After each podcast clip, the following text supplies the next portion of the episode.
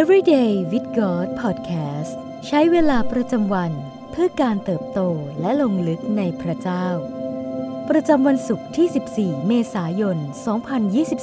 2023 ซีรีส์7อุปนิสัยเพื่อพัฒนาการเติบโตฝ่ายวิญญาณ อุปนิสัยที่ 5 ออกกำลังกายฝ่ายจิตวิญญาณด้วยการขอบพระคุณสดุดี 103 ข้อ1-5จิตใจของข้าเอ๋ย จงถวายสาธุการแด่พระยาเว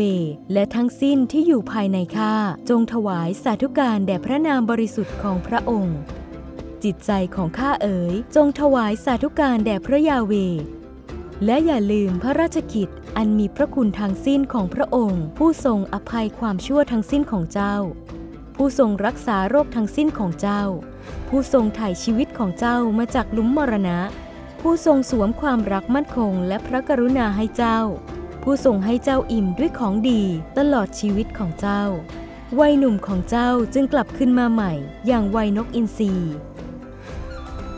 การออกกำลังกายเป็นสิ่งที่ดี เป็นอุปนิสัยอันดีที่เราควรทำเป็นประจำ เพราะการออกกำลังกายช่วยรักษาร่างกายของเรา ให้เกิดความสมดุล และร่างกายก็เป็นสิ่งมหัศจรรย์ที่พระเจ้าทรงสร้างขึ้น เราอาจพยายามออกกำลังกายเป็นประจำ เช่นการโดดวิดพื้น การเดินหรือการว่ายน้ำเป็นต้น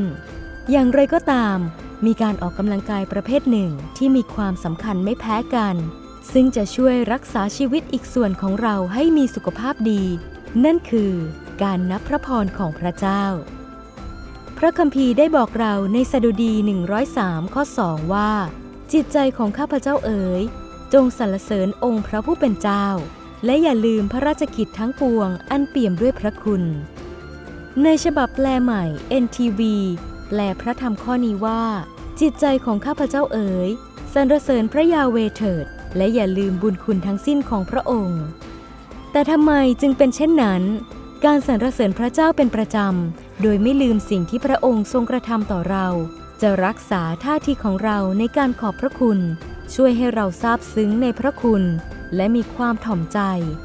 สิ่งเหล่านี้ทำให้เราได้ใกล้ชิดกับพระองค์มากขึ้น ดังนั้นการนับพระพรของพระเจ้าจึงเป็นผลดีต่อจิตวิญญาณของเรา เป็นการออกกำลังกายฝ่ายวิญญาณที่เราควรจะฝึกฝนในทุกเช้า อุปนิสัยที่ 5 คือ การสรรเสริญขอบคุณพระเจ้าในทุกวัน การปลูกฝังจิตใจแห่งการขอบพระคุณ